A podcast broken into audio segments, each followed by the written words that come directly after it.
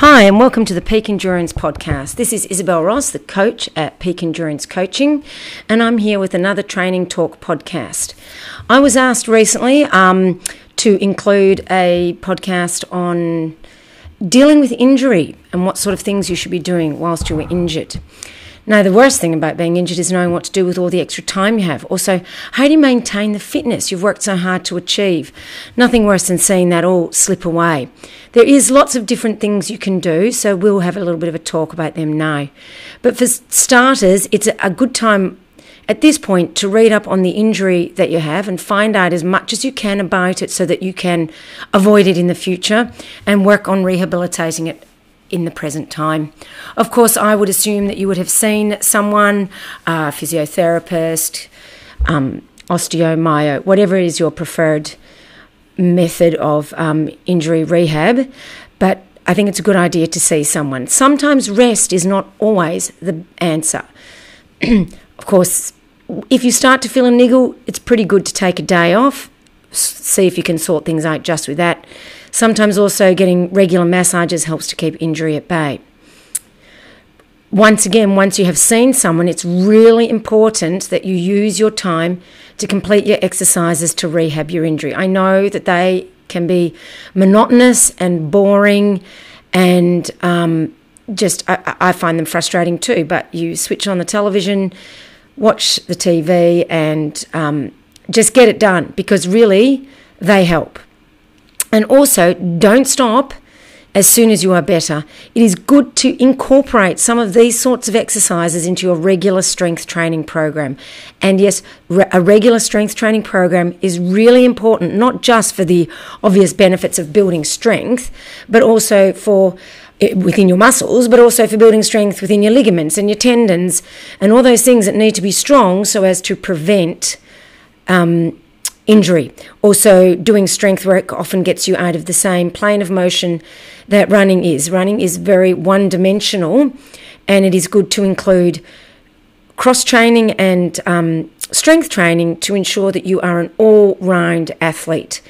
If you do some form of cross training throughout the season, you are also in a position that if you do, for some reason, become injured, and it could even be an acute injury, as if, if you run on the trails, you could fall and hurt yourself. Um, that if you do injure yourself, you have another form of exercise that you can quickly and easily pick up and, and go with because you are already familiar with that type of exercise. Okay, so once you have been to see someone and you're doing your regular exercises, what else can you do? Now, obviously, it all depends on what your injury is. I once had a stress fracture, or two, one in my knee, one in my shin, and um, although I was allowed to cycle, I wasn't allowed to have any um, weight within the pedal. So it was kind of pointless because you're just spinning as easy as possible, and it really it didn't there was no way it would improve fitness. So you have to look at it as what you can do with your injury. And speaking of cycling, cycling is great if you can do it because it gets you outdoors. I'm not a huge fan of sitting on the bikes in the gym, but if that's all you can do, like for me, where you had to spin at a, a very light um, pressure on the, on the pedals, then an indoor bike is great. Um, I'm a particular fan of, a, of mountain biking because I used to race mountain bikes.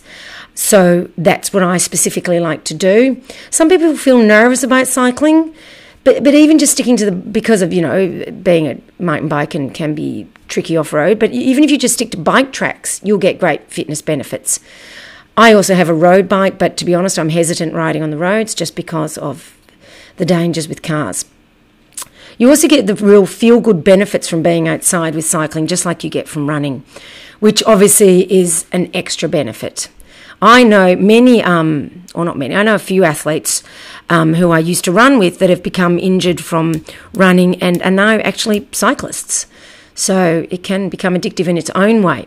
But even doing spin style classes are of benefit. It all depends on what your injury is. And, you know, you might find you can't go ride your bike outside because of the potential of an accident. Now, um, there's the elliptical is another form of cross training. Um, this is a good one if you are trying to maintain the running position, because although cycling is good, you're not really in the running position. Although to be honest, cycling is awesome for building leg and glute strength.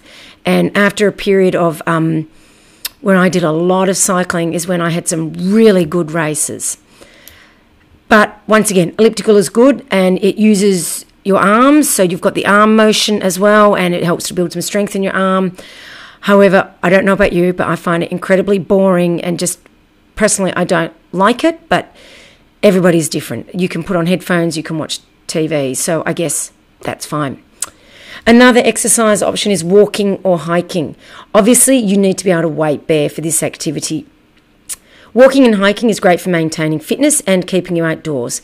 However, it's very easy for runners to take this too far and you know get to the point where they're practically running really and therefore they're not allowing the injury to heal properly or as quickly as it may have done if they'd just done something that was completely different to the running motion now I will go on to know my favorite form of cross training when you are injured and that is pool running a lot of people will find this hard to believe because appears to be boring but it's actually not that bad it is of all of these exercises, it is the one that replicates the running pattern the most.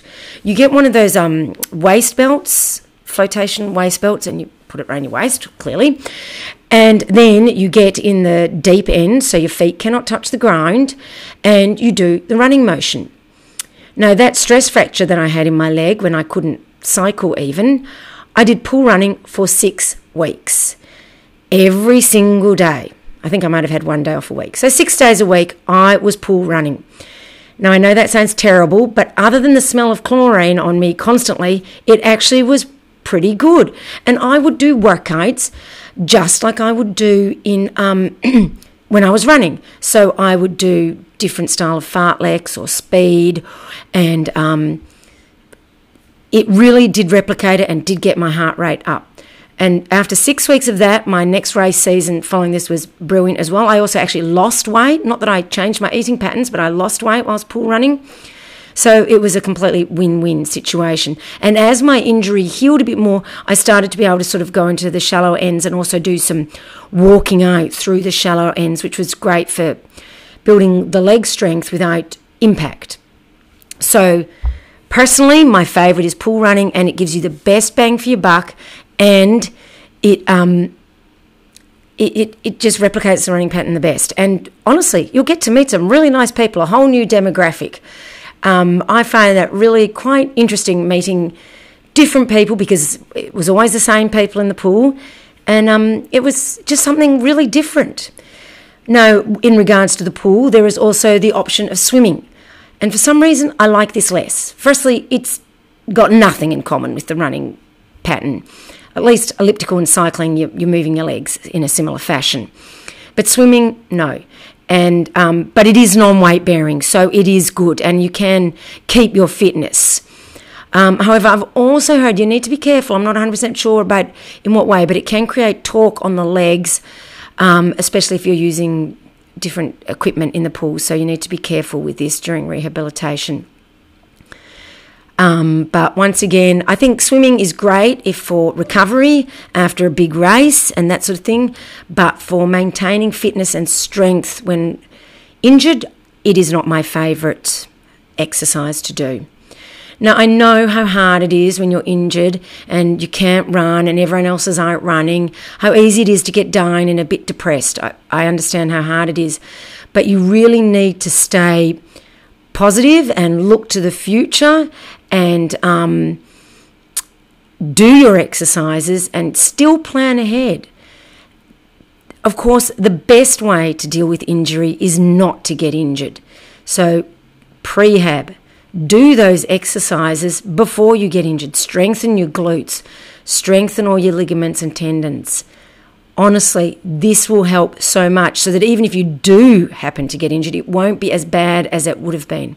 But basically, as we all know, hips and glutes are really the main thing for runners. We need to keep them strong and also uh, not tight, so massage and so on. So make sure that you stay positive, keep exercising, keep doing something. Find out from your caregiver a person what is the best exercises that you can do because that will keep you mentally on the ball and ready to get back into training. And of course, once you do get back into training, take it easy. Don't just suddenly bust out a 100 kilometer week the next week. You need to slowly get back into it. After my stress fracture, I was allowed to run, I think my first run was five minutes, but that wasn't five minutes just running. I think it was like a 30 minute exercise where I could walk for five minutes, run for one minute, walk for five minutes, run for one minute. And that's what I did. And I did this religiously and I followed the rules and I came back and I was fine. If you are not careful, you can re injure yourself. So, when you're injured, do your best, do whatever you can. And just remember also, maybe the mental and physical break from running might lead you towards your best season ever. I think that doing the pool running or the cycling helped me have a break from running that gave me really good seasons. Sometimes it's good just to do something different. Anyway, I hope this has given you some ideas of what you can do when you are injured. If you have any questions, please comment below. Also, don't forget to subscribe and please leave a review. That would be greatly appreciated. So, thanks for listening to the Peak Endurance podcast. And next week, we will have on the show Stuart Cox, a runner who has done some amazing multi day runs and also single day runs that I am sure are on most people's bucket lists. So, that will be a really interesting one to tune into. See you then.